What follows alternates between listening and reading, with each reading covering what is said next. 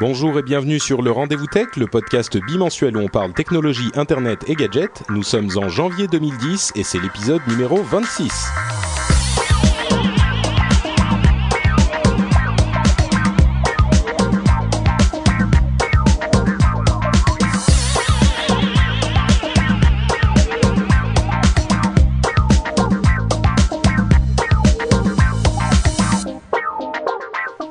Tous et bienvenue sur ce sixième, non pas sixième, 26e numéro du Rendez-vous Tech, le podcast où on parle technologie, internet, gadgets. Aujourd'hui, on a un programme euh, relativement chargé. Euh, à l'origine, je, voulais parler surtout du CES, du Consumer Electronic Show, euh, dont on va, vous on va vous dire un petit peu plus d'ici quelques minutes. Mais entre-temps, Google et Apple ont fourré leur nez dans l'actualité, donc on a beaucoup de choses dont on doit parler à propos de ces deux géants également et euh, pour m'aider à euh, commenter l'actualité, c'est puisque c'est un épisode euh, intitulé classique, j'ai mes deux co-animateurs préférés, à savoir Yann Allais et Jeff Clavier. Comment allez-vous, les enfants? Ben écoute, ça fait super plaisir. Hein. La dernière fois, on n'avait pas pu être ensemble, donc je suis content de retrouver Jeff et qu'on puisse faire vraiment un classique à tous les trois, comme à l'ancienne. Vous, vous, vous êtes manqué? C'est ça Oui, oui. Pas, pas on s'est manqué, on s'est manqué. Donc c'était de ma faute. Je suis désolé d'avoir manqué le dernier épisode et je vous souhaite à tous une très bonne, excellente année 2010. C'est vrai, c'est vrai, bonne année. 2010, 2010. 2010. Donc très bonne année 2010. C'est ça qu'il faut dire? Exactement. Mais c'est vrai qu'il y a un grand débat. Ça fait très bâtard en français. Hein. Il, y a, un grand débat aux États-Unis entre le fait de dire 2010 euh, ou 2010 parce que 2010 c'est très long. Donc, euh, oui, bref, tout le monde s'en fout. Euh, ok, bon, bah super. euh... J'ai pas un énorme succès. On va dire salut également à la chatroom qui est là, nombreuse et énergique, comme d'habitude. comme vous le savez, vous pouvez suivre l'émission streamée en direct avec ma magnifique bouille sur l'écran et le son. Heureusement, le son c'est un peu mieux. On a également tout le monde euh, dans la dans le, streaming euh, et on a des gens qui sont dans la chat room et qui nous suivent en direct. On ne manquera pas de euh, comment ça On n'entend pas les invités les invités, mais oh. c'est inadmissible. Parlez les invités. Mais je suis bien là. vous, on est là. Vous m'entendez pas? Ben oui. C'est bizarre parce que moi je m'entends. Merde. Bah, j'ai compris ce qui se passe. J'ai compris ce qui se passe. J'ai fait une bêtise. Hop. Et là, normalement, vous devriez entendre tout le monde. Hello, hello? Alors maintenant, vous entendez? Et ça sature toujours. Non, non, c'est bon là. Ah. C'est bon. Comme j'avais fait. Bon, donc je disais bonne année, bonne santé et plein de bonnes choses euh, à tous pour 2010. Bon, il faudra que je que je coupe cette partie euh, au, au, montage. Euh, donc, oui, donc bonne année 2010 et tout ça, voilà, super. Et euh, ce qu'on disait également, c'était bonjour à la chatroom, tout va bien, super. Et encore, quoi d'autre Avant de se lancer dans l'émission en elle-même, c'est les euh, grands remerciements aux gens qui ont laissé un petit pourboire pour l'émission.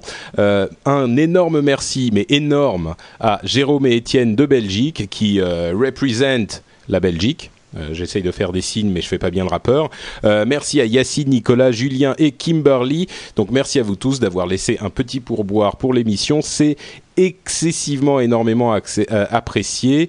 Et si vous voulez faire de même, vous pouvez aller sur le site. Il y a un lien sur la droite et ça nous fait plaisir et ça nous file un coup de main.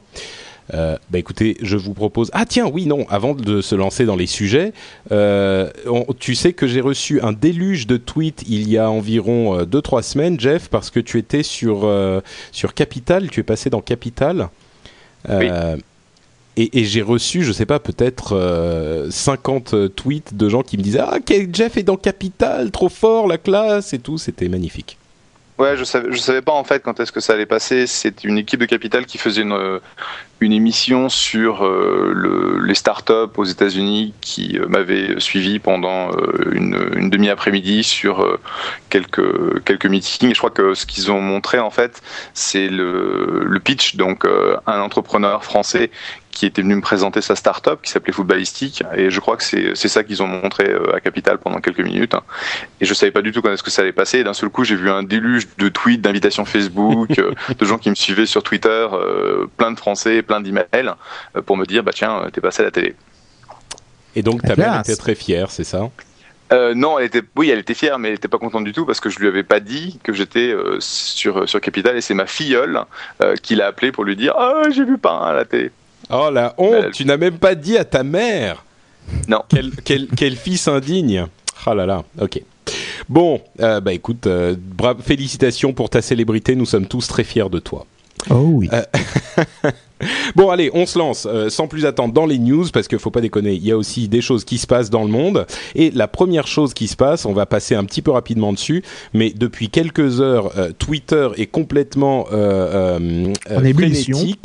en ébullition parce que Apple a enfin confirmé euh, qu'ils vont faire un événement le 27 euh, pour présenter, selon leurs termes, leur dernière création leur dernier produit. Donc évidemment, tout le monde se doute que c'est la tablette, la fameuse tablette. Euh, et, euh, et, et voilà, donc c'est maintenant confirmé. Et je voulais vous dire à ce propos que nous allons faire un, une émission euh, en live, en direct, avec Mathieu Blanco, le 27 à partir de 18h30. Donc suivez-nous sur euh, sur Twitter et, euh, et et vous aurez l'adresse euh, exacte. D'ailleurs, je vais même mettre un petit lien YouTube dans les notes de l'émission pour vous dire exactement euh, où ça se passe. Donc si vous voulez avoir toutes les infos, il y aura euh, il y aura donc Mathieu, moi-même, Cédric Ingrand, plein d'autres invités euh, qui commenteront tout ça en direct et qui vous expliqueront de quoi ça se passe, euh, de quoi il s'agit. Et franchement, moi je suis super excité, c'est un petit peu comme un concert ou je sais pas un truc spécial. Euh, ça va être je suis sûr que ça va être super sympa et qu'on va passer un très bon moment quoi. Voilà. C'est quoi Bah, C'est écoute, une. euh, euh, vous allez suivre le, la grand-messe ici en Californie qui va être transmise. Vous aurez une- un événement spécial en France. Non, non, on va suivre la, la grand-messe californienne avec tous le- le- les, les live blogueurs, euh, toutes les infos sur Twitter, tout ce qui va se passer. On va suivre tout ça et animer le- le- l'événement euh, en, en vidéo, en live. Mais ce, ce sera retransmis euh, légalement euh, en direct? Parce que je sais que le, le dernier événement euh, c'était une Non, sorte de c'est pas- webcam euh, cachée Bah, en fait, qui la avait web- le truc. C'est ça, la- la- les accès vidéo seront évidemment très difficiles parce que s'il y avait les accès vidéo, tout le monde regarderait la vidéo, ça serait ça serait très simple et nous on n'aurait même pas vraiment de choses à faire. Mais là, euh, on va suivre tous les blogs, toutes les vidéos, toutes les photos et les discuter en direct et les, les vous donner les infos et les analyses en direct. Euh, la caméra sera sur Mathieu euh, principalement et on aura plein d'intervenants qui discuteront de tout ça et qui expliqueront ce qui se passe en direct. Parce qu'évidemment, il n'y aura pas de retransmission en live euh, en vidéo quoi. On- Personne ne Mm. pourra voir en direct l'événement en lui-même. Intéressant. Enfin, sauf si euh, Ustream euh, réussit à mettre euh, une personne avec une caméra comme la dernière fois, où Ouais. on a vu en fait euh, bah, l'événement retransmis euh, de façon Oui, on le- pirate. Et je dis pirate, c'était. hein, bon, bref. Oui, non, c'était, pirate. c'est, euh, c'est, euh, c'est- ça serait très sympa, hein. Ça serait très sympa, mais même, même à ce moment-là, c'est, enfin, cette retransmission était de qualité quand même médiocre, quoi. Donc. Ouais, c'est clair. Euh, autre nouvelle super importante qui, est plus importante même que le CES et dont je voulais absolument absolument parler en premier, c'est cette euh, histoire entre Google et la Chine. Donc euh, ça peut paraître un petit peu bizarre d'opposer Google et la Chine, mais c'est un- un- une sorte de bras de fer qui s'est engagé il y a quelques jours, une semaine environ. Euh, alors, pour retracer un petit peu la chronologie des événements, ce qui s'est passé, c'est qu'il y a eu une attaque euh, de, hack euh, qui a été faite sur différentes sociétés et différents comptes email qui appartenaient notamment à des défenseurs des droits de l'homme en Chine et sur des comptes Google. Alors, il y a eu des tentatives de hack qui n'ont pas été, qui n'ont pas réussi. Euh, mais Google a dit sans le dire que c'était le gouvernement chinois qui était euh, derrière ces attaques. Et ils ont décidé euh, que c'était un petit peu la goutte d'eau qui faisait déborder le vase.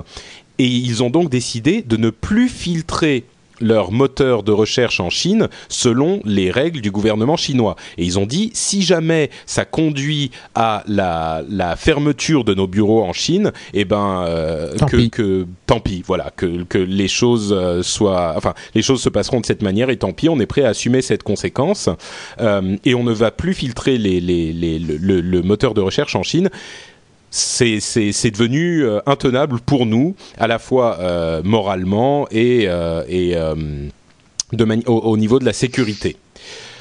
Alors, c'est un mouvement, c'est une déclaration très très forte pour plusieurs raisons.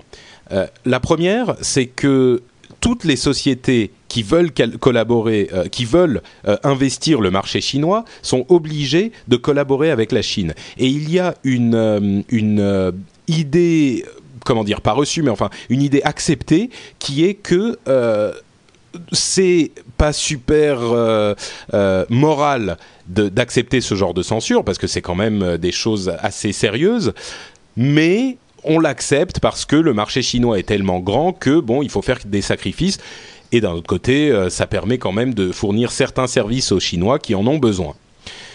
Et, euh, et donc, Google va à l'encontre de cette idée et se pose en tant que euh, force morale, force évidemment capitaliste et en même temps morale, en disant nous, nous, nous n'acceptons plus cet état de fait. L'autre euh, élément très important, c'est que Google est traditionnellement une société qui a un compas euh, moral assez fort. Ce, ce motto, euh, ce, credo de Don't be evil, de ne, pas faire le mal et on peut dire quand même relativement respecté. Il y a des gens qui vont arguer de la validité de cette chose, dire non, ils respectent pas vraiment, c'est une société, ils font, ils vont donner des exemples, mais il n'empêche que d'une manière générale, Google fait énormément de projets en open source, donc ouverts au développement collaboratif. Euh, ils sont, euh, ils permettent avec le, projet de Data Liberation Front de euh, récupérer les données qui sont chez Google. Ils ont tout un département qui est dédié au fait de pouvoir partir de chez Google. bref, ils ont toutes ces initiatives qui sont très morales, qui ont l'air d'être guidées par un principe moral. Et d'une part, même si on peut les critiquer sur énormément de, points et contredire cette, euh, cette impression de moralité, on aurait beaucoup de mal à donner autant d'exemples de moralité, je mets des, guillemets virtuels, euh, on aurait beaucoup de mal à donner autant d'exemples de moralité chez les autres sociétés. C'est-à-dire que si on va du côté de, euh, je sais pas moi, Yahoo, euh, Microsoft ou d'autres encore, évidemment la question ne se pose même pas. Je veux dire, euh, il est totalement inimaginable que Microsoft euh, travaille à la possibilité pour ses utilisateurs de retirer les données de leur réseau. C'est c'est impossible. Donc il y a quand même un aspect un petit peu particulier de Google de ce, ce, ce point de vue-là. Et euh, ce problème chinois, donc ils acceptaient de censurer leur moteur de recherche en Chine. Donc pour vous donner un exemple, c'est si on cherche euh, Tiananmen, la place Tiananmen. Euh, D'ici de, France ou des États-Unis, ça va vous parler des événements de la révolution ou de la tentative de révolution de Tiananmen.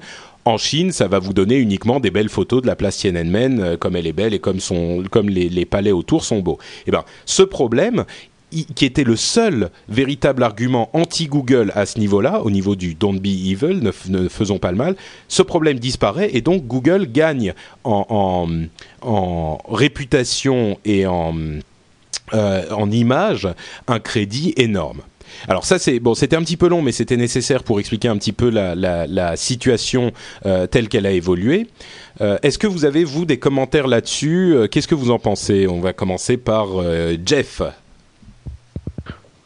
Je pense que c'est euh, c'est quelque chose. Bon, Google, si on regarde le, post qu'a fait Google sur leur blog euh, lorsqu'ils ont décidé de prendre euh, cette cette position, ils expliquent que depuis leur entrée en, sur le marché chinois, ils ont ils ont décidé de regarder euh, et de considérer les, plus et les moins en fait de leur participation euh, dans, ce marché.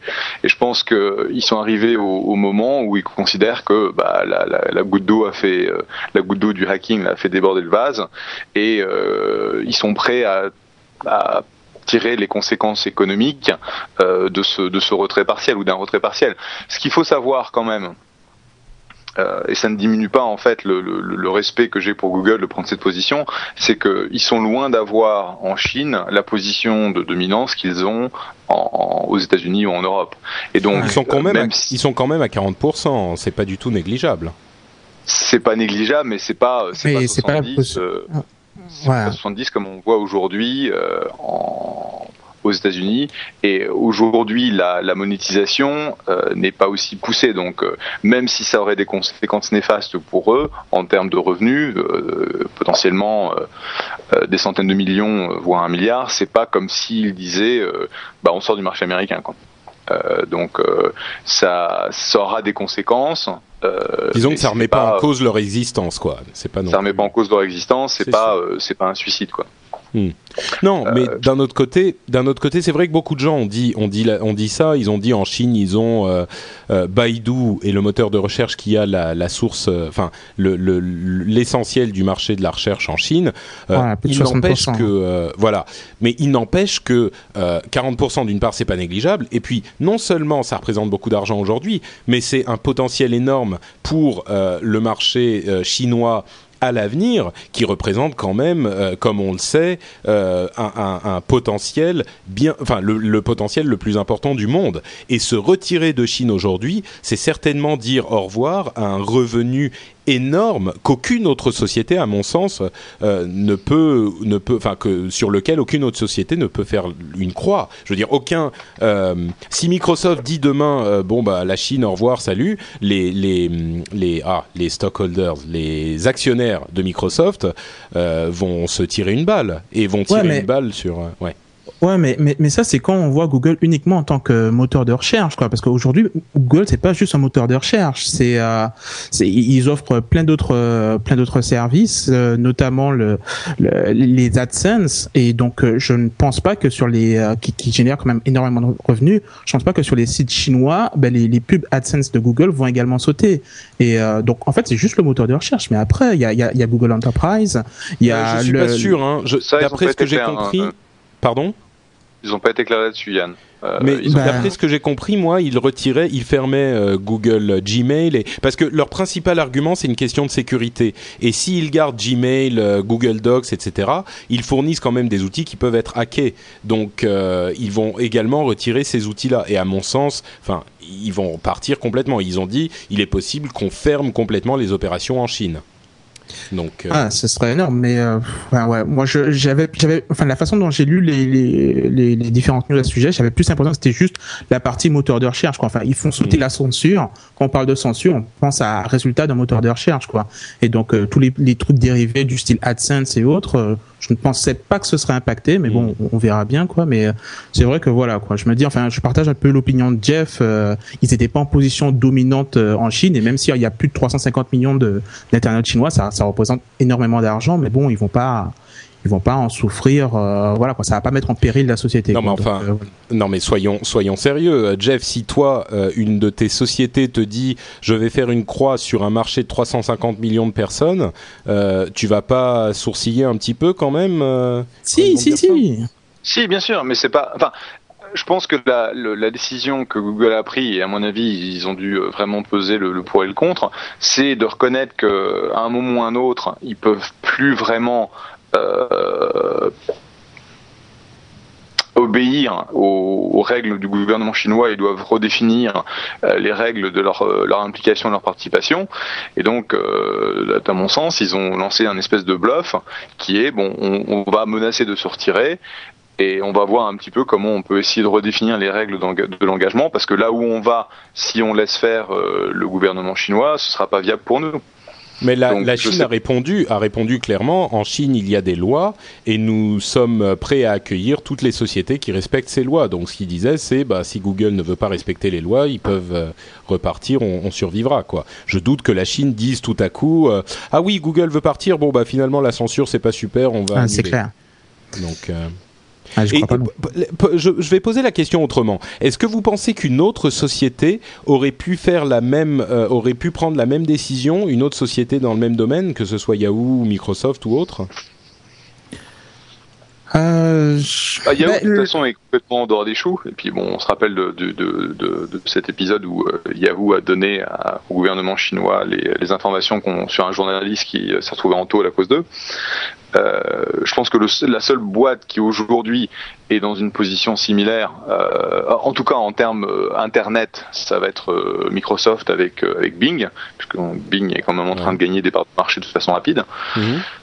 Euh, je sais pas, je pense que c'est, comme tu le disais, c'est une philosophie Google que de faire des choses justes euh, et que pour eux, en fait, euh, malgré les conséquences économiques de court terme, euh, ils ont ils ont pensé que c'était la bonne chose à faire. Alors est-ce que c'est un gigantesque coup de poker Ou est-ce que c'est une décision fondamentale? Je sais pas.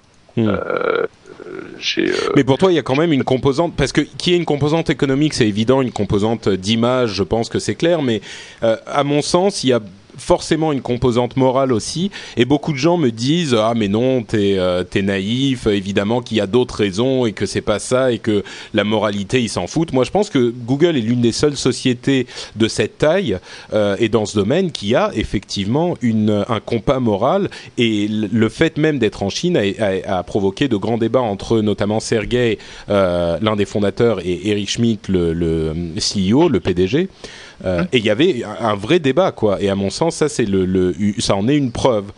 Certains me disent que je suis naïf, mais euh, vous, vous seriez d'accord Non, je pense que ça, ça c'est vrai. Enfin, je sais, je sais que effectivement, les, euh, les deux fondateurs, donc euh, Larry Page et euh, Sergey Brin, ont eu depuis depuis toujours cette volonté de, de, rectitude par rapport aux activités de Google. Bon, bah, euh, faut pas rêver, ils ont des impératifs économiques comme, comme, tout le monde, mais ils ont toujours essayé de faire en sorte que euh, leurs opérations soient le plus le plus juste euh, possible. Et effectivement, il y a eu beaucoup de débats quant à la Chine quand ils sont rentrés dans dans ce marché. Alors derrière, quelle a été leur implication, comment ça s'est passé, etc. Je serais pas surpris qu'il y ait eu un input de leur part. Euh, bon, pour être honnête, à ce jour, euh, je pense pas qu'ils soient aussi impliqués dans, dans, les opérations de Google qu'ils l'étaient il y a des années. Euh, mais euh, c'est clair que sur ce type de, de, de principe, je pense qu'ils sont ils sont impliqués et effectivement ils influencent quand même pas mal la boîte en tant que fondateur et puis bah, en tant que board member. Quoi. Mm. D'accord. Bon, bah c'est vrai qu'il y a eu beaucoup de, discussions à ce propos et tous les avis. Le truc, c'est qu'on ne saura jamais vraiment exactement ce qui se passe et les raisons de cette euh, décision. Mais moi, j'ai vraiment, je suis peut-être un petit peu naïf, mais j'ai vraiment l'impression qu'il y a un élément euh, profondément moral chez Google. C'est pas le seul élément, mais en tout cas, c'est peut-être l'une des seules boîtes où cet élément existe. Et il y a des gens comme euh, Julien 78 480 dans la chatroom qui disent ouais mais il crée le buzz, euh, il gagne tellement d'argent que de toute façon il préfère se donner une image de justicier quitte à perdre de tels bénéfices en Chine. Euh, c'est bien la seule société au monde qui peut se permettre, enfin qui peut se permettre, qui, oserait se permettre vis-à-vis -vis de ces de ces euh, euh, de ses actionnaires de dire bon bah on va faire une croix sur les quelques milliards que nous fait gagner la Chine ou le milliard que nous fait gagner la Chine euh, euh, tous les mois, euh, tous les ans pardon. Et puis bon voilà juste pour se donner une image de de, de, de de justicier. D'autant plus que, comme je le disais, il n'y a pas que cet élément, il y a aussi les efforts de d'open source et de d'ouverture de, de, Google que, dont Google fait preuve par ailleurs également. Donc Bon, moi c'est mon avis, je suis peut-être euh, trop naïf. non, il y, y, a une composante comme ça. Le, euh, je, fondamentalement, euh, je ne pense pas que Google soit prêt à complètement sortir à 100% de la Chine, mmh. mais ils ont, ils ont pris le parti donc de cette, de cette position pour, bah, pour, pour mettre un petit peu un on dit un stick in the ground, une, euh, faire bon, une ils ont pris une position, ouais. faire, faire, une marque en disant bah voilà on n'ira pas plus loin que ça, et puis on verra un petit peu comment ça se ouais ça se passe quoi. Autre élément qui a été révélé au cours des jours qui ont suivi cette annonce, c'est que l'attaque en question était une attaque extrêmement complexe et extrêmement coordonnée, euh, qui a eu son, sommet euh, au moment de Noël, donc pendant les, jours où les sociétés américaines étaient euh, en vacances et où il n'y avait pas de gens pour s'occuper des serveurs. Et ils ont, développé des des processus de hack super euh, euh, super euh, sophistiqués. Comme je disais, sophistiqués. Merci Yann. Et ils ont attaqué énormément de sociétés américaines également, notamment Adobe. Et ils ont utilisé un problème, un, un, une faille de sécurité qui est présente dans Internet Explorer euh, 6, 7 et 8 et il y a deux choses euh, à partir de là. C'est d'une part, le gouvernement américain n'est pas super content parce que évidemment tout le monde fait de l'espionnage industriel, mais là c'est avec une ampleur qui est euh, extrêmement imposante. Et d'autre part c'est le gouvernement chinois. On n'en est pas sûr à 100% ouais, ça n'a pas été prouvé même, mais bon. euh, voilà. Euh, et c'est le gouvernement chinois qui le fait sur des sociétés américaines, ce qui est quand même euh, quelque chose, une fois que c'est révélé au grand jour, qui est plus gênant que, que, que ça ne l'était auparavant. Donc il y a des gens qui se disent qui, théorisent. Est-ce que c'est carrément un acte de guerre C'est c'est pas complètement fantaisiste de se dire c'est un acte de, de cyberguerre, donc presque de guerre. Euh, et il y avait un autre élément dont je voulais parler, qui est le fait que après euh, ce problème, plusieurs gouvernements, et notamment la France et l'Allemagne, ont conseillé officiellement aux gens en général, ont fait une annonce pour dire euh, nous déconseillons aux gens d'utiliser Internet Explorer. Voilà, c'est clair, c'est net et c'est précis. N'utilisez pas Internet Explorer. Ça m'a fait marrer, je me suis dit que... Voilà. Euh, tu n'es pas sous Chrome Beta 4 je, l'avais, je, vous le conseille à tous, je l'ai déjà conseillé dans l'émission. Chrome Beta 4, qui est disponible sur le site de, Google, est une merveille absolument merveilleuse. Bon, allez, c'est tout sur cette histoire. Je pense qu'on en a fait un petit peu le tour. Euh, j'aimerais en, discuter un petit peu plus, mais il faut quand même qu'on passe à d'autres choses. Et les autres choses, c'est le CES. Alors comme on disait, le CES, c'est le Consumer Electronic Show, c'est le plus grand euh, euh, salon sur l'électronique grand public au monde, et il a eu lieu au début du mois de janvier. Et il s'est passé évidemment énormément de choses. Et on a sélectionné un petit peu euh, trois catégories. enfin, enfin, à vrai dire, il y aurait deux catégories essentielles qui ont occupé 90% du, du, salon et trois petits trucs en plus, euh, trois petites nouvelles un petit peu marrantes dont je voudrais vous parler également parce que je les ai trouvées intéressantes. Euh, vous avez beaucoup suivi le CES, vous deux? Ben, euh, moi, j'ai regardé, euh, ben, comme tout le monde, un peu sur Internet, les différents produits qui ont été annoncés. J'ai deux chouchous en, ce qui me concerne sur ce qui a été présenté. Euh, je sais pas si on, si on attaque tout de suite. En fait, c'est concernant les tablettes, mais euh, ah bah vas-y, vas-y. Euh, bah, bah, ouais, ouais. La première chose, la, la première chose, c'est que l'énorme offensive, c'est les tablettes, hein, comme on, ouais, clair. on disait on s'attendait à ce qu'il y ait des tablettes, euh, donc des ordinateurs, comme on le disait, hein, les tablettes, c'est genre les gros iPhones ou les petits euh, ordinateurs portables sans clavier, quoi, entièrement tactile. Enfin, tout le monde sait ce que c'est qu'une tablette.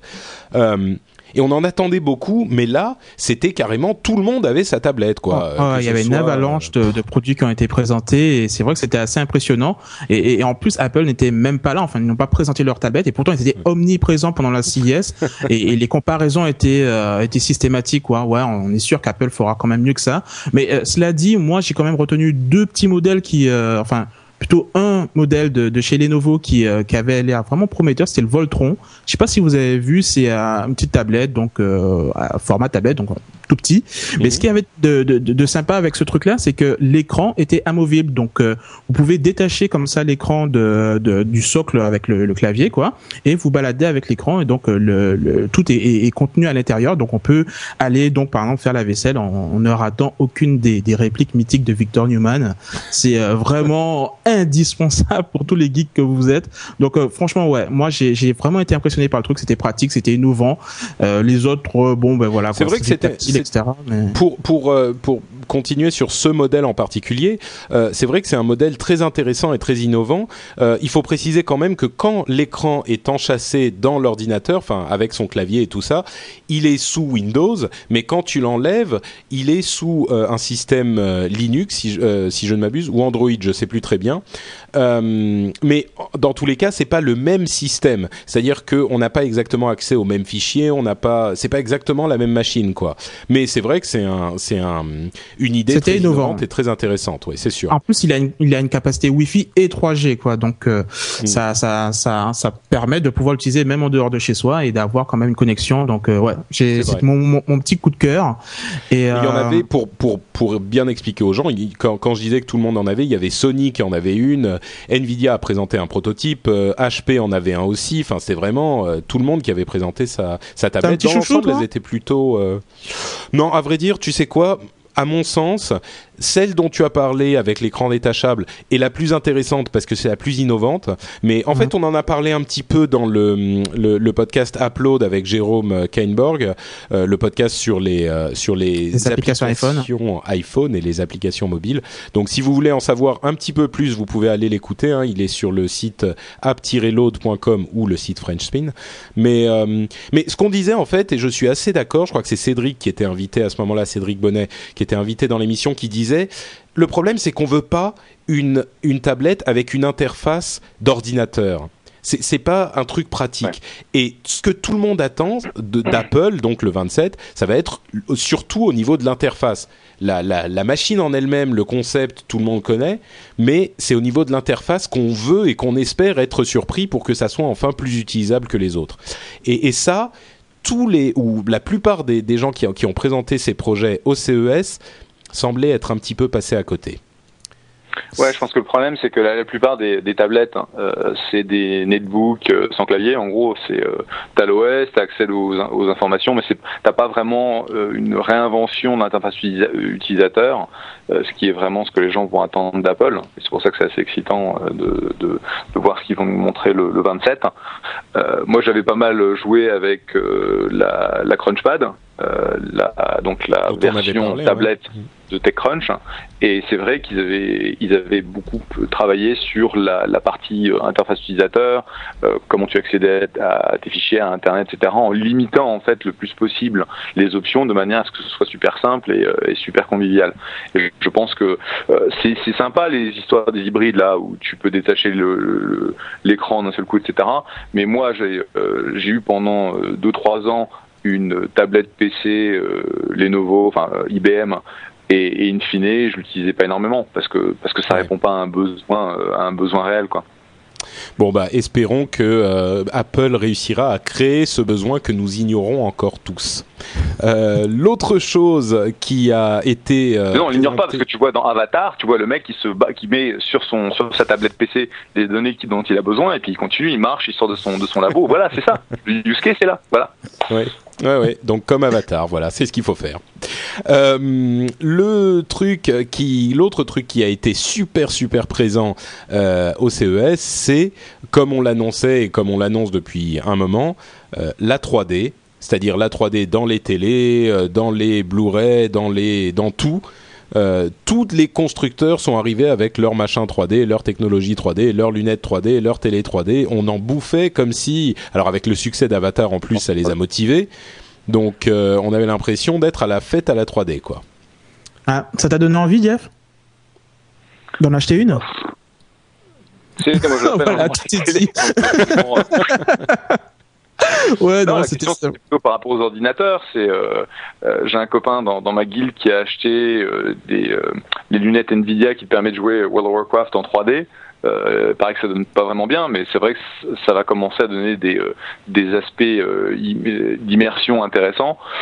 Euh, je sais pas. Pour moi, le, le, la 3D, ça marche très bien euh, dans un dans un écran, un cinéma IMAX avec euh, avec euh, avec tout le dispositif qui va avec. L'énormité de l'écran, la télé 3D à la maison, je sais pas. Ouais. On verra. en tout cas, ils vont vouloir nous en faire bouffer, hein, parce qu'elle était absolument partout. Le problème, c'est que il faut avoir les lunettes. Déjà, c'est pas pratique. Ensuite, euh, si t'es décalé, euh, si t'es pas du, du, du si t'es de traviole, euh, si t'es pas pile en face, si t'as les, si t'es couché, tu vois plus super bien.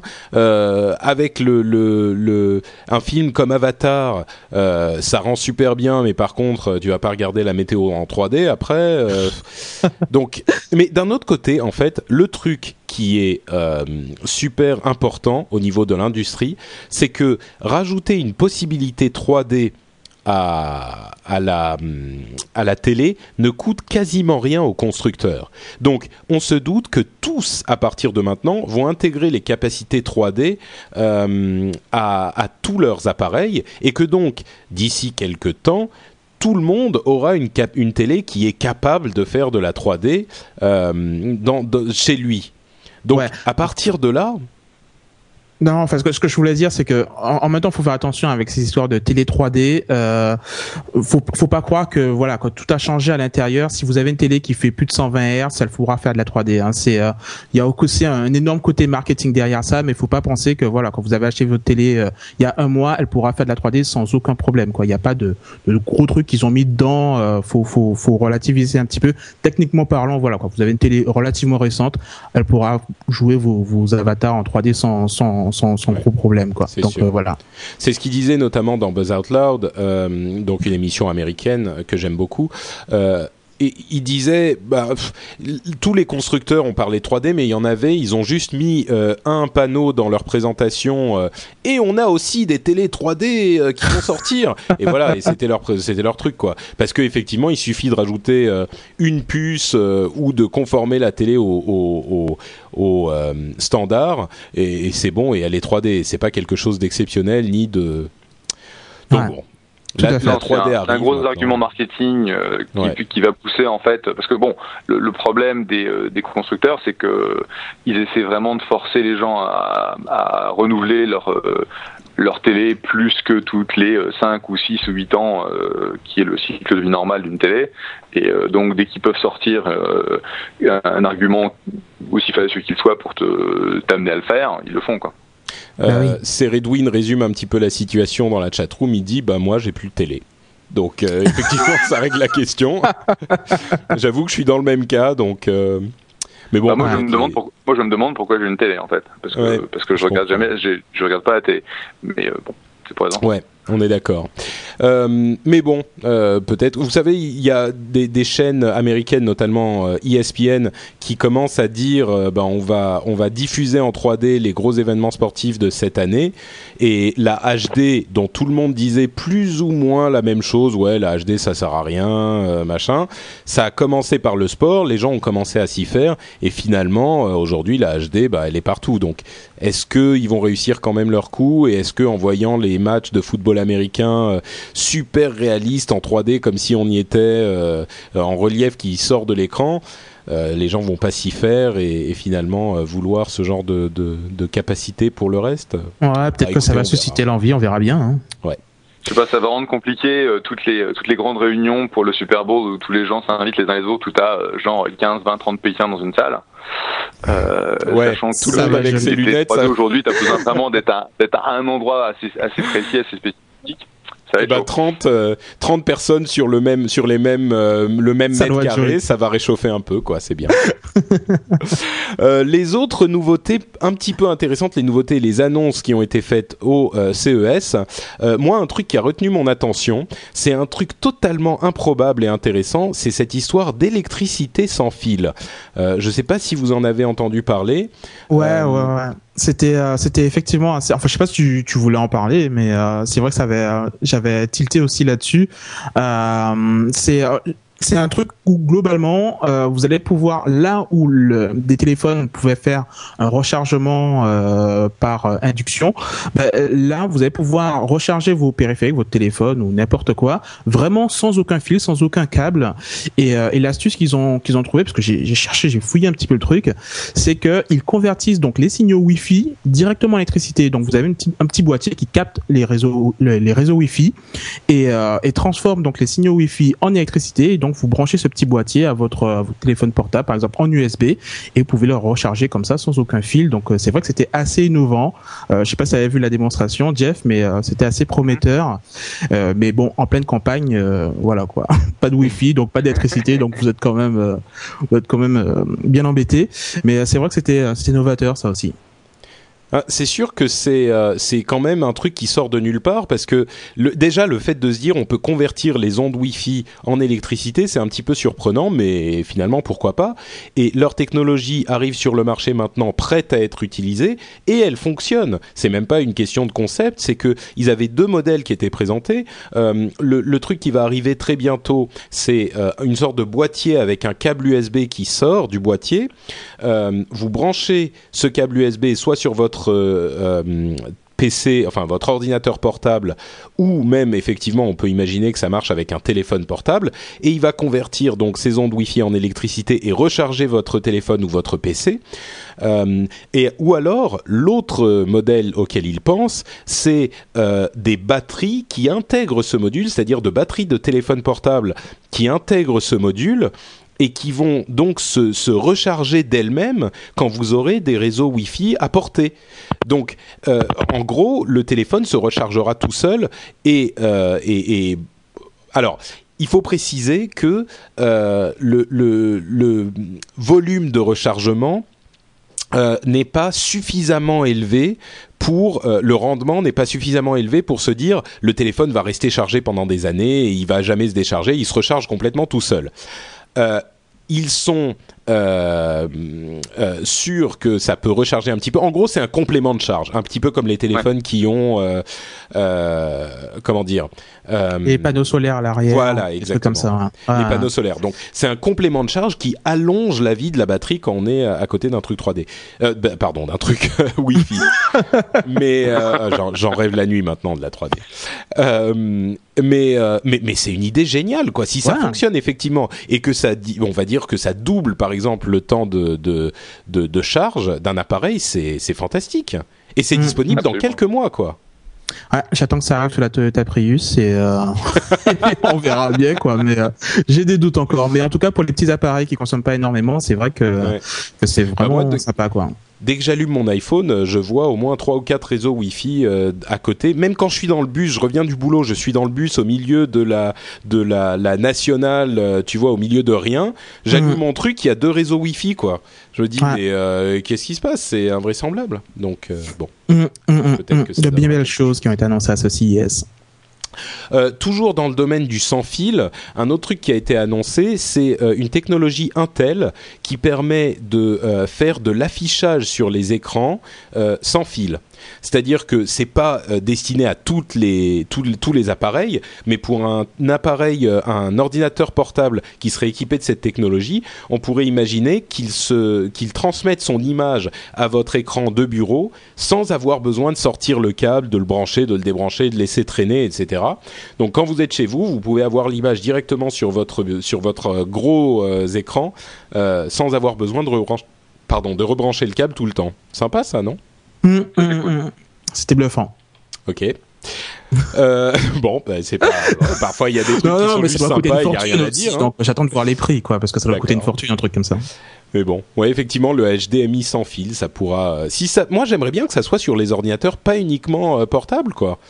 Pourquoi pas En fait, ils appellent ça le ah. WIDI, Wireless Display. Wide Eye, Weedy.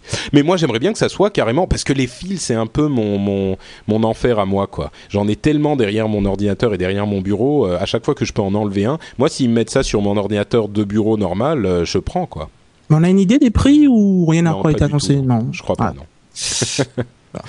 bon, euh, une autre, une dernière petite histoire qui est un petit peu marrante à mon sens, c'est cette annonce que Sony a fait euh, selon laquelle ils allaient intégrer à partir de maintenant sur tous leurs appareils photo et a priori sur tous leurs appareils tout court euh, des SD cards. Alors comme vous le savez, les cartes mémoire, il y en a des tonnes de formats différents et le format qui était un petit peu prévalent aujourd'hui, qui avait un petit peu gagné la guerre, c'était le format SD euh, de SanDisk si je ne m'abuse. Enfin non, SD c'est ah qui était derrière le format SD C'était pas Toshiba? Aucune idée, tu t'es aventuré sur ce terrain. Hein. Enfin bref, c'était un format qui était poussé par l'un, soutenu par l'un des géants euh, euh, japonais et d'autres aussi. Et il y avait, il était un petit peu présent partout. Et Sony avait son propre format, comme d'habitude, et son format s'appelait le Memory Stick. Enfin, je dis s'appelait, mais il existe toujours. Et euh, et ce qui s'est passé là, c'est que en gros, en acceptant de mettre des cartes, des lecteurs de cartes SD sur tous leurs appareils, ils abandonnent plus ou moins leur format mémoristique. Et c'est une fois de plus pour la xème fois, euh, Sony qui perd un petit peu la bataille euh, de la guerre des, des, des, formats après X euh, exemples nombreux. Ah, ils ont gagné le Blu-ray quand même. ils ont gagné le Blu-ray, c'est bien le seul, hein, et, et, ils n'étaient pas seuls derrière le Blu-ray. Mais pour tout ce qui est Betamax, mini disc, UMD, enfin il y en a eu des ah. tonnes et des tonnes. À chaque fois ils se sont plantés, et là une fois de plus le mémoristique ne ne prend pas et ils admettent enfin il n'y a pas que des formats physiques, il y a aussi la Track 3 qui était un format, enfin, qui a été supplanté par le MP3, euh, un format de, de fichier euh, audio. Et donc, euh, bref, moi ça m'a fait ça m'a fait un petit peu sourire parce que c'est une fois de plus et euh, et je pense pas que ça va leur apprendre quoi que ce soit, mais. Ah mais c'est bien sympa, d'autant plus que les les mémoristiques c'était pas c'était pas donné quoi. Donc mmh. c'est sympa. Exactement. Bon bah voilà, c'était un petit peu la dernière nouvelle dont je voulais parler. Les, comme on disait, les deux gros gros morceaux, c'était les tablettes et la 3D. Et je pense qu'on en a fait le tour. Et on va passer à une autre nouvelle euh, qui nous est arrivée en fait un petit peu avant le CES même, et dont euh, Jeff aurait voulu parler, mais dont il ne pouvait pas parler à ce moment-là, c'est la sortie du fameux Nexus One, donc le deuxième téléphone officiel de Google, euh, qui, que tu as entre tes mains depuis quelques semaines, euh, n'est-ce pas Jeff? Donc tu peux nous faire un petit rapport? Oui, euh, donc euh, j'ai reçu mon Nexus One un peu avant Noël. Euh, j'ai des copains chez Google qui m'ont qui m'en avaient gentiment envoyé un. Leur, leur, idée c'était de le mettre dans les dans les pattes de gens qui connaissent bien de manière à avoir un feedback euh, relativement rapide sur euh, qu'est-ce qui marche, qu'est-ce qui marche pas, etc. Malheureusement, on avait dû signer un friend euh, qui disait qu'on ne pouvait absolument pas en parler, on devait se cacher en fait euh, jusqu'à la sortie officielle du, du, Nexus One le 5 et donc le LRDV du 4, j'ai pas pu en parler. Hélas. D'ailleurs, c'était rigolo parce que de répondre au téléphone et sortir le téléphone alors qu'on doit masquer le téléphone, c'est pas super évident. Tu dois le mettre dans, une, dans un gant en fait. Non, en fait, tu caches, tu caches l'arrière euh, parce que des gens, il est assez caractéristique en fait euh, son, son, arrière. Donc, qu'est-ce que j'aime bien? Bon, le Nexus One, donc c'est mon téléphone depuis euh, à peu près 15 jours. j'ai éteint mon iPhone, j'ai laissé mon iPhone à la maison, donc j'ai vraiment fait la, la Ça a été dur. Switch. Ça a été un peu compliqué parce que bon, je suis un, un grand utilisateur d'Exchange, donc c'est là où j'ai mon calendrier, mes contacts, mon email, et en fait, là où le Nexus One est vraiment très très bon, c'est sur l'intégration des services Google, c'est pas c'est pas étonnant, mais un peu moins sur des services, euh, les services Microsoft. Donc euh, il a fallu que je mette en place quelques petits ponts par-ci par-là, du genre euh, avoir le, plug, le plugin qui prend automatiquement tout, mes, tout mon calendrier, enfin mes, mes événements dans dans Outlook et euh, qui les met dans euh, Google Calendar. Euh, bon, une fois que j'ai fait ça, ça s'est très bien passé. Et en gros, je veux dire que le Nexus One, pour moi, c'est le deuxième meilleur téléphone sur le marché aujourd'hui. C'est-à-dire que le numéro un, c'est l'iPhone 3GS, hein, parce que bah, c'est celui qui est le plus complet en termes de fonctionnalité. Mais je pense que le Nexus One est vraiment une, pour un premier vrai modèle pour un, enfin premier premier c'est pas le premier hein non, c'est le deuxième. Mais je le, le G1, c'était pas, euh, c'était pour moi c'était une version d'essai quoi. Donc on oublie le G1. Le Nexus One, c'est vraiment un un téléphone digne de ce nom euh, avec euh, un, un écran tactile qui marche qui marche bien, avec une caméra de très bonne qualité, avec un euh, une taille. En gros, c'est c'est un iPhone, c'est-à-dire que j'utilise mes ma pochette d'iPhone de la même façon avec mon Nexus One. J'aime beaucoup la vitesse d'exécution, c'est-à-dire que ils ont mis un processeur qui est très rapide dans la babasse et donc c'est un téléphone qui va être très rapide d'utilisation. Le problème que ça amène, c'est une très grosse consommation au niveau de la batterie. Euh, C'est-à-dire que le problème numéro un, enfin, j'ai fait une blague un jour, euh, je dis, euh, je l'appelle Keep pour Keep It Plugged, euh, parce que si on ne, on ne peut pas, on faut ne le laisser brancher tout le temps. non, pas tout le temps, mais en gros, euh, je pars le matin euh, de la maison à 7h30. Si je ne le recharge pas un coup euh, dans la journée avec une utilisation tout à fait normale, qui est euh, du téléphone, de l'email, euh, du, euh, du sismique, enfin du Twitter, etc., aux alentours de 3h30, 4h, j'ai plus de jus. Quoi. Mais est-ce ah, que c'est pas comme euh, c'est quand même effectivement assez impressionnant, mais est-ce que c'est pas comme pour l'iPhone quand on venait de le recevoir, on, on, on, le touchait tout le temps, on était tout le temps en train de faire des petits, euh, euh, tu vois, des, de se servir de telle appli, de, de machin, passer sur l'écran, de faire des trucs. Est-ce que c'est pas la nouveauté qui fait que tu l'utilises plus qu'en temps normal et qui, qui, qui fait que ça consomme beaucoup? C'est pas faux. Il y a aussi en fait euh, la, la, possibilité pour toutes les applications de, d'envoyer des notifications. Et donc euh, dès que tu as un email, dès que tu as un tweet, dès que tu as euh, le l'application, enfin toutes les applications peuvent envoyer des, des, messages. Et je pense que ces notifications vont effectivement bouffer énormément de, d'énergie. Mais globalement, euh, mis à part le problème de batterie euh, dont ils sont courants et puis quelques soucis aussi de d'interface utilisateur qui n'est pas parfaite, je pense qu'ils ont, ils ont vraiment fait un bon boulot. Mais alors tu dis c'est le deuxième meilleur téléphone, donc a priori l'iPhone euh, pour toi reste meilleur. En quoi est-ce qu'il est moins bien ou mieux que l'iPhone? Euh, Je pense que c'est la les applications, si tu veux. pour moi, en fait, le problème numéro un, c'est l'intégration avec les parties Microsoft qui n'est pas encore là où ça doit être et euh, j'ai eu l'assurance de mes copains de Google que ça allait, ils allaient le développer. Et Mais puis tu veux dire avec Exchange Avec, Exchange, c'est ça? D'accord. Avec Exchange. Donc les calendriers, les contacts et les mails, quoi. Les calendriers, les contacts, les notes, les tasks, etc. Donc ça, c'est quelque hmm. chose qu'ils vont ils vont développer à un moment ou à un autre. D'accord. Euh, le deuxième, c'est la richesse de, des applications. C'est-à-dire qu'aujourd'hui, sur Android, euh, tu as beaucoup de... bon, tu as pas mal d'applications, mais tu n'en as pas encore 100 000, comme c'est euh, le cas sur Apple. Euh, donc ça, ça va se développer. Euh, et le, le troisième, alors ça c'est plus une question philosophique, hein, c'est que Android supporte c'est un OS qui va supporter euh, différents types de téléphones avec du multitouch, pas de multitouch, différentes tailles d'écran, etc., etc. Ce qui fait que là où Apple peut vraiment optimiser l'expérience utilisateur autour de téléphones qui sont très bien définis. Sur euh, Android, c'est difficile. Donc, pour développer des applications qui sont super fines, qui sont bien faites et tout et tout, c'est ça demande beaucoup plus de boulot. Et je trouve que la finition euh, des applications qu'il y a aujourd'hui sur euh, sur Android est de fait bien moindre, euh, bien enfin inférieur à ce que tu trouves sur sur l'iPhone parce que bah tu dois pouvoir gérer les différents types de configurations, etc., etc. Bien sûr. Mais bon, objectivement, c'est un très très bon téléphone et, et, je te dis, ça fait ça fait 15 jours que, que je l'utilise et je me retrouve pas à me dire ah bah il me faut mon téléphone, il me faut mon téléphone, enfin il me faut mon iPhone ce qui manque énormément aujourd'hui, c'est euh, un, une application desktop telle que iTunes qui va te permettre de gérer tout ce qui est euh, librairie de musique, euh, etc. Parce qu'aujourd'hui, euh, pour écouter le rendez-vous tech, en gros, je plug le téléphone, je fais la connexion à la SD card qui est à l'intérieur, je copie les fichiers à la main dans, le répertoire qui va bien, de manière à ce que l'application musique aille lire le podcast. Enfin, c'est un peu, c'est un peu geek, quoi. Mais objectivement, c'est un très bon téléphone. Et puis le la caméra aussi bien en termes de vidéo euh, et de flash et de qualité des images est assez euh, assez impressionnant. Hmm. Euh, je te recommanderais Double Twist. Il paraît qu'il gère tout ça très bien.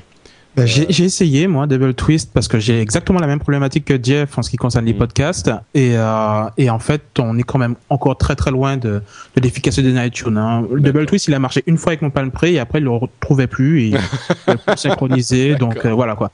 C'est vrai que de ce côté-là je regrette bien l'iPhone avec le couple iPhone iTunes. D'accord. Bon bah merci pour ce petit topo. Merci pour ce petit topo. Euh, on va encore parler un petit peu de Google euh, et d'Apple d'ailleurs, qui sont décidément les deux nouveaux euh, immenses rivaux du net. première nouvelle un petit peu bizarre, c'est que Google a demandé à la Enfin bref, a commencé la procédure pour avoir l'autorisation aux États-Unis de vendre et d'acheter de l'énergie. Euh, ils ont créé une société qui s'appelle Google Energy dans l'État du Delaware euh, le 16 décembre dernier et ils ont demandé à la euh, FERC, la Federal Energy Regulatory Commission, euh, le droit de euh, d'acheter et de vendre de l'énergie. Alors évidemment, tout le monde s'est demandé pourquoi. La, raison officielle qu'a donné Google, c'est que ils n'avaient pas le, le, le moyen d'acheter suffisamment d'énergie verte pour alimenter leurs opérations, et que donc ça, ça leur permettrait peut-être de pallier à ces manques. ils ont déjà des, des des, des comment dire des programmes pour acheter de l'énergie propre, mais ça ne leur suffit pas. Euh, et leur, euh, leur idée serait de devenir une société euh, qui soit euh, carbone neutrale, donc qui ait des émissions de carbone neutres, donc qui n'émettent pas plus de carbone qu'elles n'en, qu'elles n'en, enfin qui n'émettent pas de carbone en fait au final. Euh, donc voilà, c'était une nouvelle plutôt intéressante, assez surprenante. Euh, est-ce qu'ils vont se limiter effectivement à cette utilisation ou est-ce qu'ils ont d'autres ambitions derrière? Euh, S'ils se limitent à cette utilisation et si c'est vraiment euh, ce qu'ils veulent faire, c'est une preuve de plus que Google a un, un compas moral quand même assez surprenant. En même temps, ça leur fait pas de mal au niveau de l'image, mais tout de même. Et puis s'ils ont d'autres ambitions un petit peu différentes, euh, on se demande ce qu'ils vont faire avec l'énergie. fournir de l'énergie gratuite contre de la publicité euh, en fait, ils vont réguler ton, ton flux d'électricité pour t'envoyer des messages publicitaires en morse euh, sur tes lampes, je crois. non, mais je pense que ça, ce qu'il faut pas, enfin, ce qu'il faut pas oublier, c'est que Google aujourd'hui est un des plus gros consommateurs d'électricité aux États-Unis. Et donc, pour eux, l'énergie, la problématique de l'énergie est, euh, est, fondamentale, puisqu'ils se doivent de pouvoir trouver euh, des endroits où ils peuvent acheter de l'énergie à moins cher, de l'énergie renouvelable s'ils le peuvent.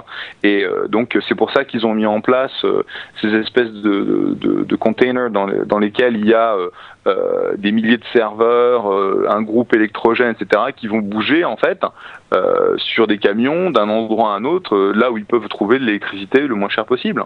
Hmm. Et donc cette notion de pouvoir euh, produire de l'électricité, rebalancer en fait leur surplus euh, dans la grid de manière à essayer de diminuer leur coût d'opération, euh, c'est pas surprenant du tout. Je veux dans, un, article que tu mentionnais, Patrick, euh, il parlait de la centrale de, de 1,6 MW qu'ils ont directement sur le campus, qui est une centrale solaire. Euh, je veux dire qu'aujourd'hui, enfin qu'un jour, on voit Google comme un fournisseur majeur d'électricité parce qu'ils ont besoin, ils en ont besoin en fait pour euh, pour leurs opérations. Ce serait pas, euh, ce serait un, un exemple d'intégration verticale qui serait pas complètement surprenante. Oui, parce qu'effectivement, ce que les gens ne savent peut-être pas, c'est que les serveurs de Google sont extrêmement gourmands en électricité et comme ils en ont beaucoup, beaucoup, beaucoup, beaucoup, beaucoup, beaucoup, euh, et ben ils consomment énormément d'électricité. Donc effectivement, bah, c'est cohérent. Ils sont ils sont extrêmement gourmands, même si ce sont des serveurs qui sont développés, enfin qui sont construits par eux-mêmes de manière à être le plus euh, le plus efficace possible. Euh, et donc ils ont depuis de, de, depuis le tout début en fait, ils ont mis en place cette cette solution de, serveurs qui sont euh, construits par eux-mêmes de manière à pouvoir essayer de, de limiter et de contrôler en fait leur, euh, leur dépendance sur l'électricité. Euh, donc pour eux, c'est vraiment un, enjeu absolument majeur. Tout à fait. Bon, euh, autre nouvelle à moitié surprenante. juste, juste un mot, juste un mot. C'est exactement c'est la même logique qui a amené Amazon à construire euh, leur euh, leur offre Amazon Web Services, euh, donc ici to S3, qui était en gros, on a une infrastructure absolument monstrueuse pour faire tourner Amazon, essayons de trouver un moyen de rentabiliser cette, cette infrastructure en en, en faisant un produit. Tout le monde s'est dit, mais qu'est-ce qu'ils font? Pourquoi ils font ça? C'est pas leur métier. Et in fine, euh, trois ans plus tard ou quatre ans plus tard, Amazon est devenu le plus grand fournisseur de web services au monde. Euh, tu veux dire que tu veux dire que selon cette logique, il n'est pas impossible que Google se mette à vendre de l'énergie? Je ne sais pas si c'est vendre de l'énergie, mais ça me semblerait logique en tout cas. Qui enfin, si tu veux, les, les, les, boîtes comme eux qui vont euh, se mettre à produire de l'énergie peuvent euh, renvoyer de l'énergie dans la, sur la grid euh, et donc euh, plus arrêter de payer, mais en gros faire de l'argent quand ils commencent à alimenter la grid plutôt que d'utiliser de, de, de, de l'énergie. Ça a du sens s'ils ont mis en place des solutions à base d'énergie renouvelable et les, électricité éolienne, etc., etc. Ils ont aujourd'hui énormément de, fonds propres, ils sont capables de développer ce genre de projet, euh, ça semblerait, euh, ça semblerait logique. Bon, effectivement, une autre chose qui semblerait logique, ça serait euh, cette nouvelle initiative d'Apple avec le rachat d'une société qui s'appelle, que je dise pas de bêtises, Quattro Wireless. Alors, euh, Apple a acheté il y a euh, deux semaines environ, pour 275 millions de dollars, la société Quattro Wireless, qui est une plateforme de publicité sur euh, téléphone mobile. Et évidemment, le domaine de la publicité, comme vous le savez, c'est la chasse gardée de Google. Mais avec la force qu'a aujourd'hui Apple sur le marché du téléphone mobile, avec l'iPhone qui se vend comme des petits pains et que encore les petits pains euh, ça fait petit joueur par rapport. Euh, il, il, pas du tout impossible qu'ils se disent, ben, contrôlons un petit peu plus notre marché et ne laissons pas à Google euh, l'exclusivité de la publicité sur les téléphones mobiles et euh, lançons-nous dans cette acquisition avec une intégration par un moyen ou un autre, on ne sait pas très bien encore comment ni pourquoi, mais avec une intégration de la publicité euh, euh, dans le, business model ou dans le, les activités d'Apple, sachant qu'il y a beaucoup d'applications sur l'iPhone qui fonctionnent de manière gratuite, donc vous la téléchargez gratuitement, mais vous allez avoir une petite pub qui s'affiche en haut ou en bas de l'écran ou au début quand vous la lancez et puis elle disparaît après, etc. C'est un modèle qui existe beaucoup sur ce marché. Donc est-ce que du coup Apple va se mettre à avoir un, marché de la pub à lui euh, pour vendre ses pubs et pour les proposer aux euh, développeurs d'applications également? Euh, bah, on ne sait pas trop trop, mais en tout cas, ils ont acheté il y a deux semaines une société qui serait capable de faire ça. Ou alors, est-ce que ça pourrait être pour la pour la fameuse tablette, comme il y a plus de d'espace sur l'écran, se dire euh, on va vendre la, enfin on va euh, proposer des services gratuits mais qui seront financés par la publicité ou Dieu sait quoi, c'est pas leur genre mais. Ah, c'est clair, c'est pas leur genre. Gratuit, gratuit, Apple, gratuit? Oui, non, peut-être pas. Bon, j'ai dit une bêtise, ok, pardon. Mais tu voulais dire quelque chose, Jeff Oui, ce qu'il faut savoir, c'est que euh, Apple, donc il y a à peu près un mois, un mois et demi, euh, Google a annoncé le rachat d'une autre boîte euh, qui s'appelle AdMob euh, pour 750 millions de dollars. Hmm. Donc la boîte qui était en gros le leader sur le marché de la pub sur euh, les marchés mobiles.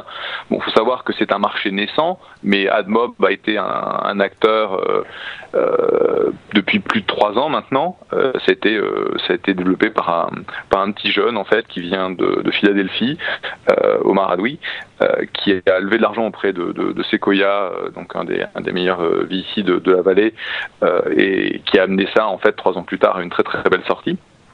Et en gros, euh, la raison pour laquelle euh, 750 millions de dollars, euh, qui est énorme quand même comme sortie, a été le, le prix de cette acquisition, c'est parce que Apple et Google étaient en compétition sur le rachat de la boîte.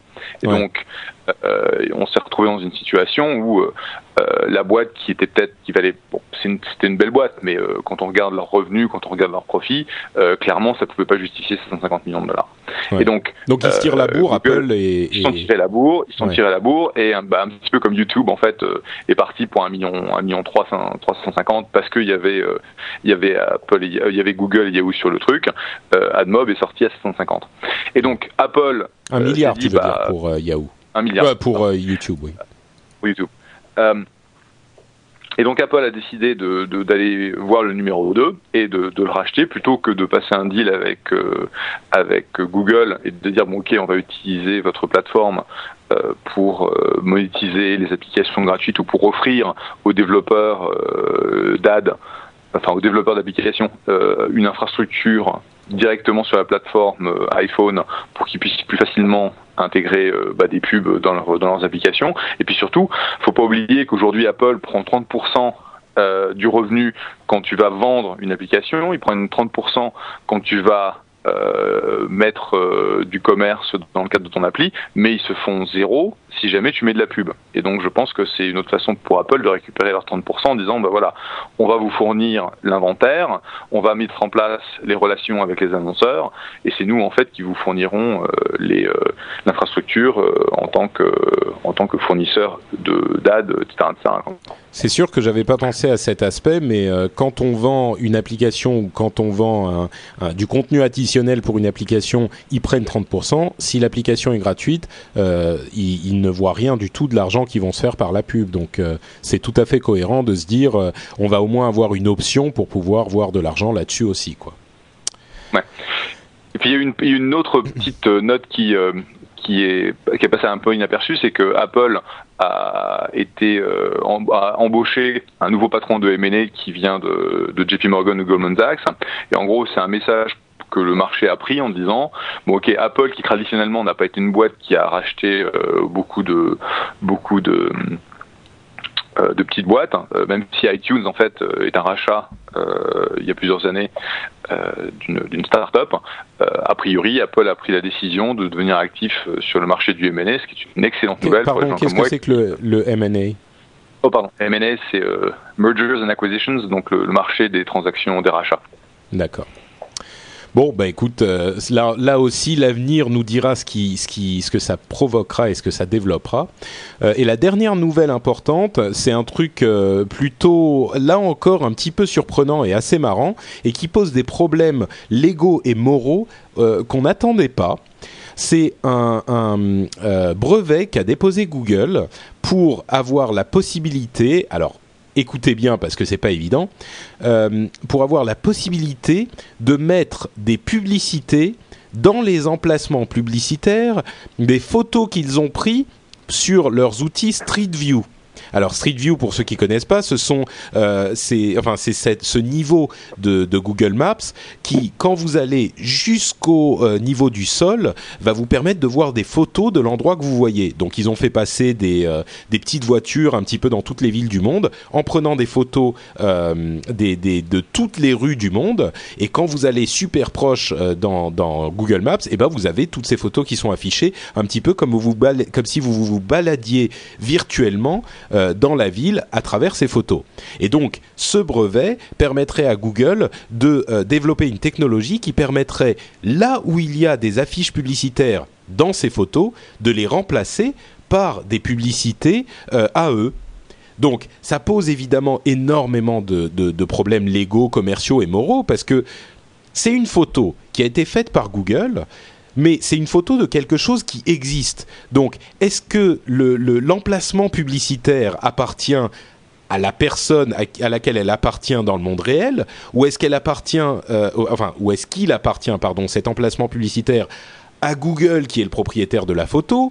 Euh, Est-ce qu'ils ont le droit, même s'il leur appartient ou pas, de déformer la photo, de la transformer et de la, la l'altérer de manière à ce qu'elle ne soit plus réelle, euh, ça pose énormément de questions. C'est euh, potentiellement un revenu publicitaire important pour Google parce que ça peut devenir quelque chose, une pratique qui s'étend et, qui se généralise. Et avec les nouvelles applications de Google Street View euh, qu'on peut imaginer, il peut il peut y avoir énormément d'opportunités pour monétiser cette chose-là. On pense notamment avec le Nexus One et les autres téléphones qui sont équipés du dernier système d'exploitation de Google, le fait qu'il vous montre quand vous faites un trajet en, GPS en voiture, quand vous arrivez quelque part, il vous montre la photo de Google Street View pour vous montrer que vous êtes bien au bon endroit. Bah là, euh, il pourrait vous montrer une pub pour un truc euh, qui, a été euh, payé à Google. ils ont dit que a priori ils ne feraient pas de modification à l'image sans demander l'autorisation au propriétaire de l'emplacement publicitaire, au vrai propriétaire dans le monde réel. Ah, d'accord. Euh, donc ça veut dire qu'on n'aura pas de pub Manix au Vatican, donc. non? D'accord. Ouais, Écoute, euh, bah, a priori, le, le, brevet ne concerne que les, euh, les endroits où il y a déjà des publicités dans le monde réel, si je ne m'abuse. Mais on peut ah. tout à fait imaginer un truc virtuel où il remplace la façade d'un immeuble par une publicité alors qu'il n'y en avait pas vraiment. Et alors évidemment, on se dit oulala, mon Dieu, euh, c'est horrible, euh, c'est c'est c'est il faut enfin tu vois, on peut pas jouer avec la réalité comme ça, mais si ils mettent en place un système véritablement euh, bien huilé, ça pourrait devenir une source de revenus supplémentaires peut-être intéressante pour les gens qui ont une sorte de propriété virtuelle quelque part dans Google Street View, quoi. Je sais pas, moi je suis pas, je suis pas super fan en fait du truc. Enfin, je sais mhm. que sur le, le, podcast euh, Buzz Out Loud aussi, ils en avaient parlé et je partage un petit peu la, la, vie d'une des animatrices du podcast, comme quoi euh, finalement les, les, publicités que tu vois dans, dans Street View, ça te donne également une idée de, de quand a été prise la photo, tu vois, hein, quand la, photo a été prise. Et, et là, euh, bah, le fait qu'ils puissent modifier comme ça une partie du contenu de l'image, bah, ça, ça, ça introduit une certaine incohérence, quoi. Donc euh, euh voir, enfin, je, j'ai des quartiers, euh, enfin, quand je, je, me balade dans, Street View euh, en Guadeloupe, euh, je vois que c'est des photos qui datent de très très longtemps et voir voir des, des, des, des, spots publicitaires de de la de la Coupe du Monde de 2000, je sais même pas quand est-ce que ça passe, mais 2010, c'est c'est c'est vrai que ça ça, ça je trouve ça un petit peu bizarre quoi. Je, je pense qu'on devrait quand même laisser l'intégrité des photos et qu'on devrait pas les modifier quoi. Ça, ça bah, c'est marrant que tu prennes cet exemple parce que justement dans Buzz, Buzz Out Loud là encore et si vous ne l'avez pas compris, c'est effectivement une émission à écouter. Euh, quand ils en dans l'émission suivante, un auditeur a envoyé un message pour dire mais ce genre de pratique existe déjà. Regardez les matchs de foot, les publicités que vous voyez sur les bords euh, des, des, sur les, les, bords des gradins, euh, c'est pas des publicités qui sont dans le stade, c'est des publicités qui sont rajoutées en surimpression avant d'arriver sur votre télé euh, et qui sont complètement virtuelles. Donc ce type de pratique en fait qui paraît euh, surprenante, voire révoltante. Enfin, peut-être pas révoltante, j'exagère, j'exagère, mais ce genre de pratique existe déjà en, théorie. ouais. non? Ouais. je, ne savais pas. Il y a des startups qui, euh, qui ont développé des technologies où ils vont pouvoir, euh, imagine, un, du golf par exemple. Ils vont montrer un green et on va voir une insertion de pub en temps réel dynamique euh, sur euh, un, bout d'espace où il n'y a pas le golfeur juste pour quelques secondes juste pour utiliser de plus en plus l'espace l'espace disponible. Puisque à partir du moment où il y a des gens qui regardent euh, ce type de, programme et qui appartiennent à une démographie qui est intéressante les annonceurs vont essayer de de se les attacher le plus possible. Et donc c'est c'est pas étonnant que Google essaye d'utiliser au maximum cette, cet asset qu'ils ont construit avec, euh, avec Google Earth et avec euh, Google Maps, hein, puisque bah, ça a coûté quand même euh, énormément d'argent de construire ce, ce corpus, où ils n'en ont pas tiré énormément d'argent. Quoi.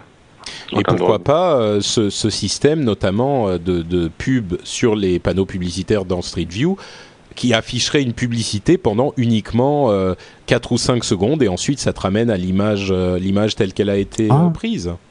Ouais, c'est vrai, c'est une belle alternative. Mm. Ou juste, juste l'idée de tu, pas, tu, tu regardes euh, Street View euh, pour un, une adresse donnée, puis d'un seul coup, tu as, euh, une image qui apparaît, tiens, cette maison-là est à vendre, à cliquer dessus de manière à avoir accès au, au listing, etc. je veux dire, c'est le tous ces éléments virtuels, en fait, sont des, des espaces où les gens passent du temps. donc forcément, Google va essayer de voir comment ils peuvent le, monétiser à, à grande échelle. C'est leur métier. Le coût de le coût de la maison à vendre, c'est carrément génial.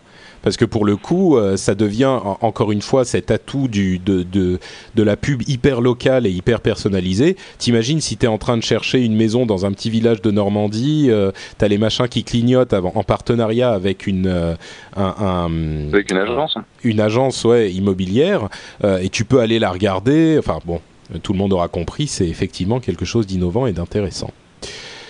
Bon, euh, eh ben écoutez, c'est tout pour euh, la partie des, des news euh, plénières et on va passer immédiatement à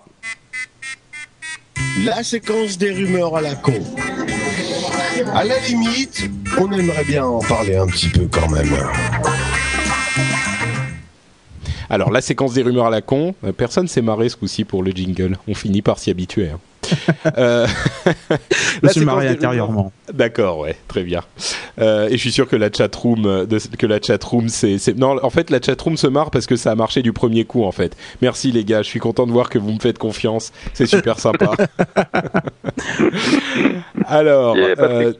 La séquence des rumeurs à la con, c'est la partie où on parle très rapidement de quelques petites histoires qui sont pas super importantes mais qu'on voudrait mentionner tout de même. La première, c'est un, euh, accord passé entre l'iPhone, enfin entre Apple et Orange, qui serait euh, peut-être accepté par la euh DGCCRF, enfin les instances compétentes en tout cas, qui limiterait l'exclusivité entre Orange et Apple à trois mois. Donc Orange serait autorisé à vendre l'iPhone de manière exclusive pendant trois mois euh, après sa sortie, ce qui est quelque chose d'extrêmement euh, important évidemment parce que comme vous le savez l'exclusivité avait été euh, cassée il y a quelque temps et Bouygues et SFR avaient l'autorisation de vendre l'iPhone aussi. Mais ce compromis de trois mois pourrait être accepté par les autorités compétentes. Donc ça laisserait à Orange une exclusivité intéressante.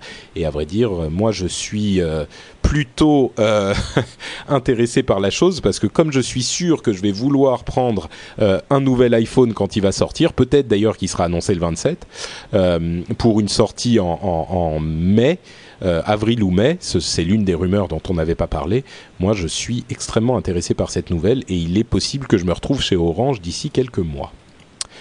Euh, autre info, c'est euh, SFR qui n'est pas en reste puisqu'ils vont euh, peut-être avoir l'exclusivité, enfin pas l'exclusivité, mais en tout cas la vente du Palm Pre. ça fait un peu, ça fait un peu de peine parce que c'est un peu le téléphone d'il y a 6 mois, 8 mois quoi. Donc il arriverait enfin chez SFR, mais est-ce que c'est pas un peu trop tard? Ouais, largement, largement. Ouais. exactement. Who cares? Enfin, moi je l'ai et je, je, je sais que pendant longtemps j'ai euh, j'ai longtemps dit voilà quoi que c'est vraiment le téléphone de l'année, etc. Et euh, finalement, c'est vrai que je, je reste euh, vraiment sur ma faim et j'ai hâte que que Apple annonce un nouvel iPhone parce que il manque vraiment beaucoup de Enfin, la composante iTunes, on, on, dirait pas comme ça, mais le couple iPhone iTunes, iTunes est très important et quand tu n'as pas un logiciel de synchronisation aussi intéressant que celui-là, ben ton iPhone, enfin ton téléphone, il ne sert à rien, quoi. Donc c'est c'est vraiment, si on fait fort. C'est juste, synchroniser. C'est juste, un téléphone. voilà, exactement. Mais pour tout ce qui est podcast, gestion de de de, de, de séries télé ou ou MP3, ben voilà quoi. Ils, n'ont pas un logiciel aussi bien fait qu'iTunes et du coup, ben voilà. Non, mais euh, ça, ça, montre en fait un développement intéressant dans le marché du, euh, du téléphone où tu vas avoir en, en Europe Nokia, aux États-Unis clairement euh, c'est Apple et Google, Android, etc. qui sont les deux poids lourds et clairement Palm va, va disparaître. Et, et, ça met en, aussi la, la, une grosse question sur l'avenir donc de RIM qui fait qui fait les BlackBerry puisque ils ont développé une plateforme, ils ont un, ils ont quelques développeurs, mais bon, c'est, c'est, ils se sont focalisés réellement sur euh, la clientèle euh, business qui continue à. Ils vont pas disparaître tout de suite, hein, mais. Ils vont pas disparaître tout de suite, mais mais dans le long terme, euh, je vois pas, je vois pas un RIM étant indépendant. À mon avis, c'est RIM se faire acheter par Microsoft, mais bon, c'est juste moi. Ouais, bon, ok. En tout cas, pour ce qui est de SFR, euh, comme le dit euh, Fanfo dans la chatroom, il récupère les miettes. Je me souviens, il y a pas si longtemps, on discutait de la sortie du Palm Pre et des volumes de vente, et moi je disais qu'ils avaient raté leur coup et qu'ils n'avaient pas réussi à imposer suffisamment leur téléphone. Je me souviens que mon cousin me disait que j'étais complètement fou. Euh, aujourd'hui, le Palm Pre, c'est pas qu'il fasse se déplacer les foules, quoi. Enfin, et, ça sent un petit peu le sapin chez Palm d'ailleurs. Mais bon, bref. Euh, et, si on, veut parler de l'industrie du téléphone et de la guerre avec Nokia, on n'en a pas parlé, mais il y a une, bataille de, de, brevets, euh, procès, contre-brevets, contre-procès entre Nokia et Apple, absolument phénoménal en ce moment. Euh, mais bon, c'est pas forcément le plus important de l'histoire, mais ça se fight aussi pas mal à ce niveau-là. Euh, autre euh, nouvelle dont on voulait parler rapidement euh, et dont Diraen, que vous connaissez bien puisque c'est une sympathique podcasteuse, dont Diraen m'a parlé et m'a enjoint à vous parler aussi, c'est le problème des paramètres de Facebook. comme vous le savez peut-être, Facebook a changé la manière dont ils gèrent leurs paramètres il y a quelque temps et si vous n'allez pas re-régler vos paramètres, il est possible que toutes vos informations soient disponibles et entièrement publiques. Donc c'est un message d'utilité euh, publique presque. Euh, passez si vous avez un compte Facebook, et je doute que vous n'en ayez pas, euh, passez sur les, paramètres, dans l'onglet paramètres, et, et, vérifiez que vos informations personnelles ne sont pas accessibles à tout le monde. c'est quelque chose de plutôt important si vous voulez protéger votre vie privée.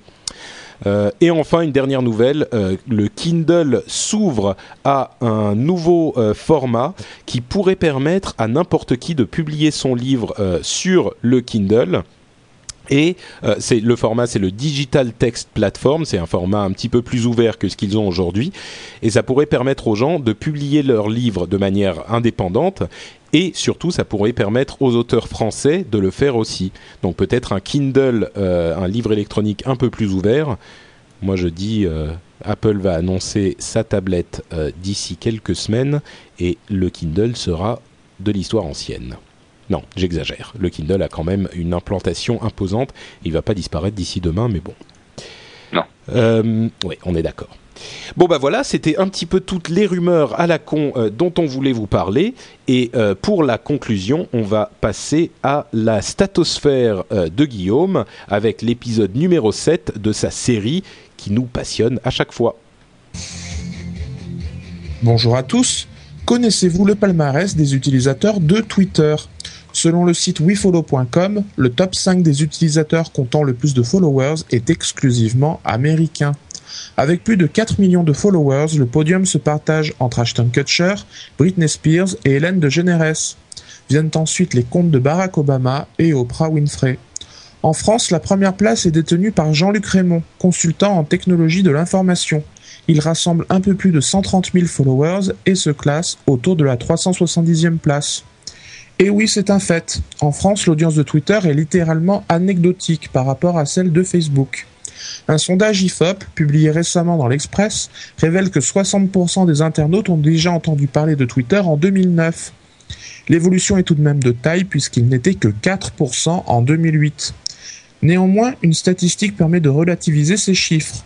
La France est le huitième pays le plus présent sur Twitter, ce qui n'est déjà pas si mal. Retrouvez toutes les statistiques du web sur statosphère.fr. À bientôt. Merci Guillaume pour ta statosphère. Donc vous pouvez retrouver toutes ces statistiques et bien d'autres encore sur statosphère.fr, comme il l'a si bien dit dans son euh, petit segment.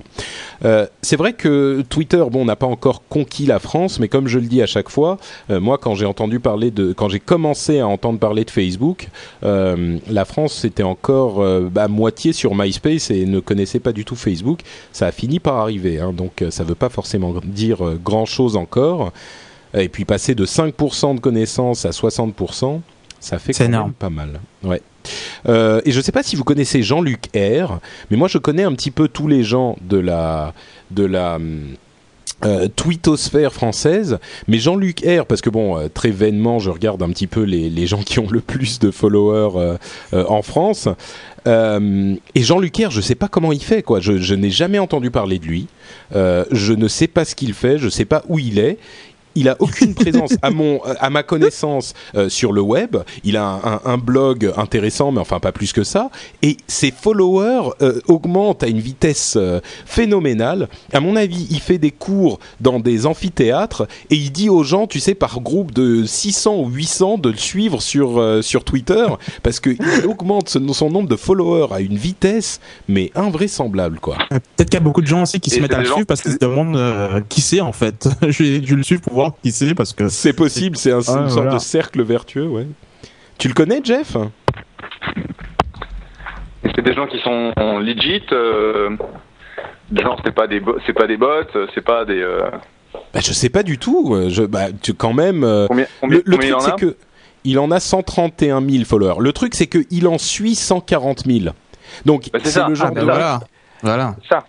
Ouais c'est le genre de mec qui va suivre euh, énormément de gens pour. Mais il, il, tweet quand même. Je veux dire, il tweet euh, des trucs. Euh, tu vois, il, ouais, mais il tweet des articles. Non, bah bien sûr, mais il tweet des articles sur les médias sociaux, sur, tu vois, c'est un, c'est un, c'est un mec qui existe quoi. Il a son blog, il est effectivement consultant et formateur de projets numériques, comme il le dit. Donc euh, bon, je sais pas si si quelqu'un connaît Jean-Luc Raymond, euh, dites-nous d'où il sort et qui c'est, parce que moi je comprends pas comment il fait pour avoir autant de followers quoi. Bah, c'est simple. À partir du moment où tu vas, euh, il va avoir un système qui va détecter tous les nouveaux utilisateurs dans, Twitter qui qui se pointent sur le segment français, etc. Et donc il va les suivre. Il doit avoir un, programme tout bête qui va automatiquement suivre les gens. Et ensuite, bah, des gens qui sont pas forcément très très habitués à Twitter, typiquement si quelqu'un te suit, tu vas le suivre aussi. Et c'est comme ça que tu construis une audience énorme. C'est comme c'est comme du temps où dans LinkedIn, dès que tu voyais quelqu'un apparaître sur le service, tu le, tu l'invitais en tant que à être un, ami ou à une connexion, et tu te retrouvais avec des, des, dizaines de milliers de, de connexions sur LinkedIn. c'est sûr. Ouais, la, vraie valeur, la vraie valeur, c'est quand tu as un, gros ratio, une grosse différence entre le nombre de gens qui te suivent et le nombre de gens que tu suis. Ouais. Bah il y a d'ailleurs euh, ifrance67 qui dit dans la chatroom il m'a fait une demande. Donc euh, quand ifrance a créé son compte, il a eu une demande et il confirme effectivement il doit avoir un bot euh, ou quelque chose pour euh, faire ça. Donc c'est pas des vrais des vrais followers. Donc voilà, c'est ça me ça me ça, quand même, ça, ça, me rassure un petit peu. Mon, mon, ego est un petit peu apaisé. Il faut, faut, faut, faut, se rappeler aussi que c'est un peu comme la liste euh, des utilisateurs par défaut recommandés par Twitter, etc. Je veux dire, euh, j'ai des copains qui, parce qu'ils ont euh, des relations avec les, les, chez Twitter, se sont trouvés sur cette liste et ils ont maintenant euh, un million ou plus d'un million d'utilisateurs ou des centaines de milliers de, de, de, de followers. Et, et, et, en gros, si tu leur demandes quelle conversation, quel engagement ils ont avec ces gens qui sont ajoutés de façon plus ou moins automatique ou par défaut, la réponse est zéro.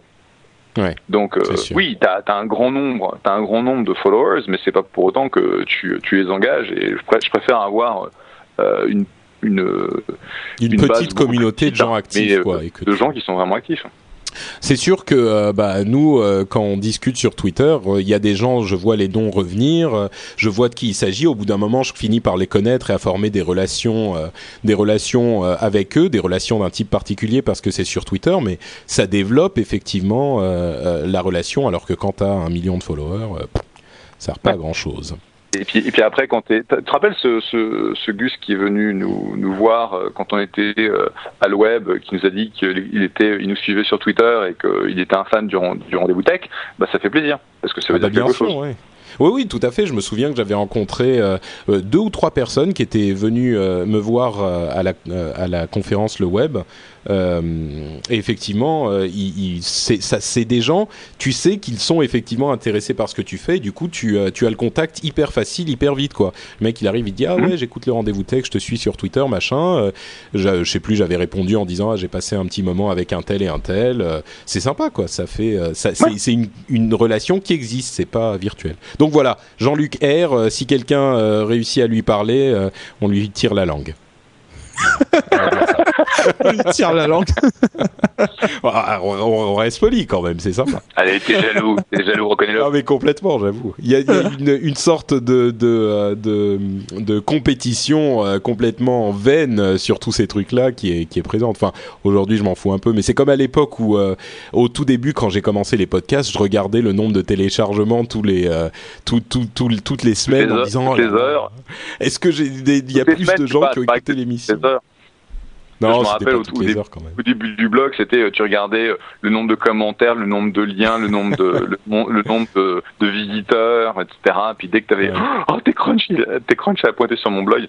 Euh, ouais, c'est vrai, c'était marrant, mais aujourd'hui, bon, on passe très vite cette on passe très vite cette étape et c'est vrai qu'aujourd'hui moi je suis suis vraiment content de la communauté qui s'est créée autour de, à la fois de, de des podcasts et de Twitter et tout ça, ça nous permet d'avoir une vraie vie et une vraie communauté, une vraie conversation, ce qui n'est pas forcément le cas de euh, tout le monde. Bref, euh, vous savez ce qu'on va faire, on va passer à... Et voici venir la liste des sites fantastiques, tic, tic. Bon d'accord, c'est un écho fait à la voix, mais je suis pas hyper doué. Où est? Ça fait toujours très plaisir. Alors le site fantastique, il n'y en a qu'un seul aujourd'hui. C'est un site qui a été recommandé par Florent, donc c'est Redwin de la chatroom, comme vous le savez. C'est le fantastique jeune homme qui s'occupe euh, du site euh, du site euh, frenchspin.com qui me donne un énorme coup de main sur tout ça et qui me permet de faire tous les podcasts que je fais parce que s'il n'était pas là, je crois que je sombrerais sous des tonnes de mise en ligne et de travaux blogiens. Euh, le site dont il avait parlé, c'est icône.pro, icône au pluriel. Euh, si vous cherchez, si vous faites euh, vous-même un petit blog ou que vous voulez développer un petit projet sur le web, allez voir du côté de icône.pro. Il y a énormément d'icônes de tout type différents et en utilisation libre notamment. vous pouvez faire vos recherches de manière très détaillée et les icônes sont vraiment de qualité très très respectable parce que souvent sur ce genre de site, bon c'est pas super bien, euh, euh, c'est des icônes un petit peu minables. Celles-ci sont très bonnes et plutôt que d'aller chercher dans Google Images ou Dieu sait quoi des images dont vous n'êtes même pas certain que vous avez le droit de les utiliser, euh, vous pouvez aller là-bas et trouver les icônes qui vous conviennent pour construire un site et des petites des petits euh, comment dire, pour construire des petites barres et des petits euh, boutons euh, sur votre site qui ont un petit peu de la gueule. Moi, je sais que ça m'aurait servi plusieurs fois. Et eh ben, allez sur icône.pro et merci Florent pour ce site fantastique. Bah, écoutez, on arrive à la fin de l'émission. Euh, je voudrais vous tous vous remercier euh, d'avoir laissé des commentaires sur iTunes. Euh, comme toujours, vous le savez, si vous voulez nous donner un petit coup de main, vous pouvez aller sur iTunes et nous laisser un petit commentaire ou une petite, une petite note. je vais, si iTunes réussit à se lancer, lire un petit peu un, un, des commentaires qu'on nous a laissés récemment mais il ne réussit pas à se lancer. Bon, écoutez, c'est pas grave, on va pas lire ça cette fois-ci, ça sera pour la prochaine fois, mais sachez que euh, si vous voulez nous euh, donner un petit coup de main, c'est un moyen facile pour nous donner plus de visibilité sur iTunes, qui est, comme tout le monde le sait, euh, le répertoire des podcasts aujourd'hui. Et quand on a de la visibilité sur le répertoire des podcasts, et eh ben forcément, plus de gens entendent parler de vous. Donc, ça fait une différence, ça fait toujours une petite différence. Euh, bah écoutez, c'est la fin de l'émission. Euh, merci à vous deux d'avoir été présents, comme toujours. C'est toujours un, bonheur et un, une joie non dissimulée. Bah, écoute, c'est toujours un grand, plaisir. Un, grand plaisir de participer au rendez-vous tech, un honneur même. oh, qu'il est gentil. euh, on parlait de Twitter. Euh, est-ce que vous avez des, des, des sites euh, ou des comptes Twitter à, dont vous voulez parler à nos merveilleux auditeurs? Ouais, ouais, ouais, Moi, c'est Yann euh, sur Twitter, comme d'habitude. Y-A-2-N-A-L-E-T. Et euh, c'est vrai que ça fait j'ai pas été très actif sur Twitter ces derniers temps parce que j'ai beaucoup de choses à faire en ce moment, mais euh, je vous promets de revenir euh, vers vous très prochainement et euh, de parler un petit peu de projet que je, sur lequel je suis en train de travailler. Mais je peux pas en dire plus. Ouh là là, tu nous fais un teasing. Il va tweeter. Oh, eh bien. Mais ça, tu peux pas nous. Ça concerne quoi Un petit indice, non, quelque non, chose je, je, peux pas, je peux pas, pas encore, mais bientôt, bientôt, bientôt. D'accord. Ok. Bon, et eh ben écoute, euh, on attendra ça avec avec impatience. Euh, Jeff? Bah c'est Jeff. Twitter.com slash Jeff. J-U-F-F. Ça a le mérite d'être simple. Euh, et moi. Ça a le mérite d'être simple. Ouais donc twitter.com slash Jeff. Et moi sur Twitter, je suis euh, Note Patrick. Et comme je dis de temps en temps, je vois de plus en plus de gens qui sont Note quelque chose. À chaque fois, ça me fait un petit quelque chose au cœur. Ça me fait, ça me fait plaisir, tu vois. J'ai l'impression que. tu as lancé la mode. J'ai essayé ouais, de récupérer Note Jeff hein, et j'ai pas pu. C'est vrai. Et, euh, et, et, et donc, euh, malheureusement, je ne pourrais pas t'aider à récupérer Patrick, parce que je me suis rendu compte que c'était un de mes copains aussi. Donc oui, j'ai Patrick et notre Patrick en tant que copain. C'est ouais, quand même rigolo. Et qu'est-ce qu'il fait d'ailleurs, Patrick? J'ai vu un tweet euh, euh, que tu.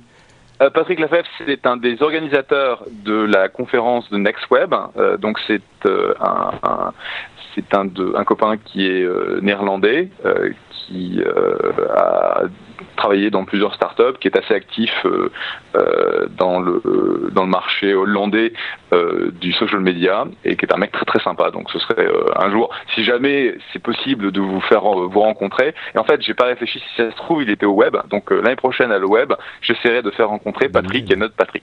Ah, ça serait un événement. Mais est-ce que ça veut dire que l'univers va imploser si ça arrive? Je, je sais pas si c'est matière. Oui, c'est ça. Spécial si Patrick et notre Patrick se rencontrent, euh, l'univers du web social euh, se désintègre. C'est bien possible.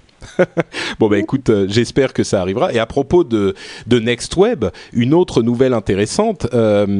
J'étais chez Léo Laporte hier pour This Week in Tech, qui est un autre podcast sur l'actualité technologique extrêmement intéressant. Et j'en ai profité pour annoncer une quelque chose qui me fait vraiment super plaisir. C'est la naissance de NoWatch.fm. Alors si vous suivez un petit peu les, mes camarades podcasteurs, vous savez que NoWatch.tv, c'est la réunion des gens de, de Scuds, de... Euh, euh, Zapcast et de Geeking. Euh, donc c'est un groupe de podcasteurs avec lesquels je me suis accoquiné depuis très longtemps. Enfin, on s'est un petit peu tous réunis ensemble il y a un moment. Tu t'en souviens hein, d'ailleurs, euh, Yann. Bien sûr. Et, et, moi, mon idée, c'était de fédérer les énergies des podcasteurs et j'avais organisé des rencontres comme ça pour qu'on se retrouve et qu'on se, euh, se connaisse et qu'on communique un petit peu comme je le connaissais euh, aux États-Unis, une, une grande amitié, une grande euh, euh communauté de podcasteurs. Et donc, ça, ça, j'ai commencé à faire se rencontrer tous ces gens-là. Évidemment, ils seront rencontrés de leur côté aussi. Et Jérôme et Christophe, notamment, qui sont les papas de No Watch. Euh, euh, ont, un petit peu pris les devants et ils ont encore plus d'énergie et de volonté et de euh, d'agilité que moi. Et ils ont lancé euh, No Watch. Et évidemment moi je suis jamais très très loin quand il y a ce genre d'initiative. Donc j'ai également je voudrais également participer à l'initiative et ça se concrétise désormais avec nowatch.fm qui réunit les énergies de podcasteurs audio. Alors nowatch.tv c'est plutôt vidéo, nowatch.fm c'est plutôt audio euh, et vous pouvez aller voir sur nowatch.fm. Pour le moment, il n'y a encore que une splash page, donc une page avec quelques liens, euh, mais le, blog est en cours de, de, réalisation, donc ça va changer d'ici quelques temps. Et voilà, c'est une euh, quelque chose qui me tient vraiment vraiment à cœur parce que l'idée en fait ça serait quelque chose qui me travaille depuis très longtemps. Moi, comme vous le savez, je crois beaucoup au podcast. Et l'idée, ça serait d'avoir euh, la réunion des énergies podcasteuses francophones, que ce soit en vidéo ou en audio, avoir euh, un nom qui vienne et qui soit évident pour tout le monde, c'est No Watch. Alors, No Watch TV ou NoWatch.fm et euh, un petit peu euh, donner ce, ce, label de qualité et que les gens qui cherchent des podcasts francophones se disent je sais où je dois aller, c'est chez No Watch et c'est là-bas que je vais trouver euh, ce qu'il y a de mieux et ce qu'il y a de plus intéressant et distrayant et amusant et toujours cette, cette qualité que j'essaye de, euh, de faire, euh, de produire toujours dans, dans mes podcasts mais que je retrouve aussi aujourd'hui chez d'autres et que j'admire énormément donc je suis content qu'on puisse faire les choses ensemble comme ça. donc voilà, Bref, je vais pas vous saouler plus longtemps avec ça. C'est encore le tout début. On commence à peine euh, cette aventure et je sais qu'on va aller euh, euh, beaucoup plus loin et qu'on aura d'autres choses à vous annoncer d'ici un avenir plus ou moins proche. Donc, j'espère que vous serez avec nous pour la suite de cette aventure.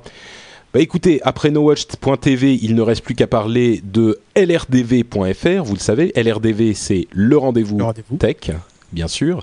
Euh, et il y a également le site frenchspin.com vers lequel vous emmènera lrdv.fr. Ça commence à devenir un petit peu compliqué, mais c'est là-bas sur lrdv.fr que vous retrouverez les commentaires et les liens de l'émission. Et c'est là-bas que vous pourrez avoir un petit peu plus d'informations sur ce podcast et sur d'autres podcasts. Euh, et, euh, et ben voilà. Et donc je vous invite à y aller et à vous régaler les yeux et les oreilles. Et on se retrouve nous. Alors vite que je reprenne ma petite feuille. Euh, on se retrouve euh, dans 15 jours pour une autre émission euh, du Rendez-vous Tech. Ça sera le 1er février, mais entre-temps, il y aura bien sûr eu le 27 euh, janvier le podcast, ou plutôt le live avec Mathieu Blanco pour, comme vous le savez, l'événement Apple qui, nous l'espérons, sera monumental. On vous retrouve donc à ce moment-là, soit en direct pour cette émission, soit dans le podcast où on parlera certainement de tout ça le 1er février. Et ben merci à tous, merci à la chatroom, merci à Yann et merci à Jeff. Et on se retrouve merci très très vite. Ciao ciao. Salut. Dans un mois.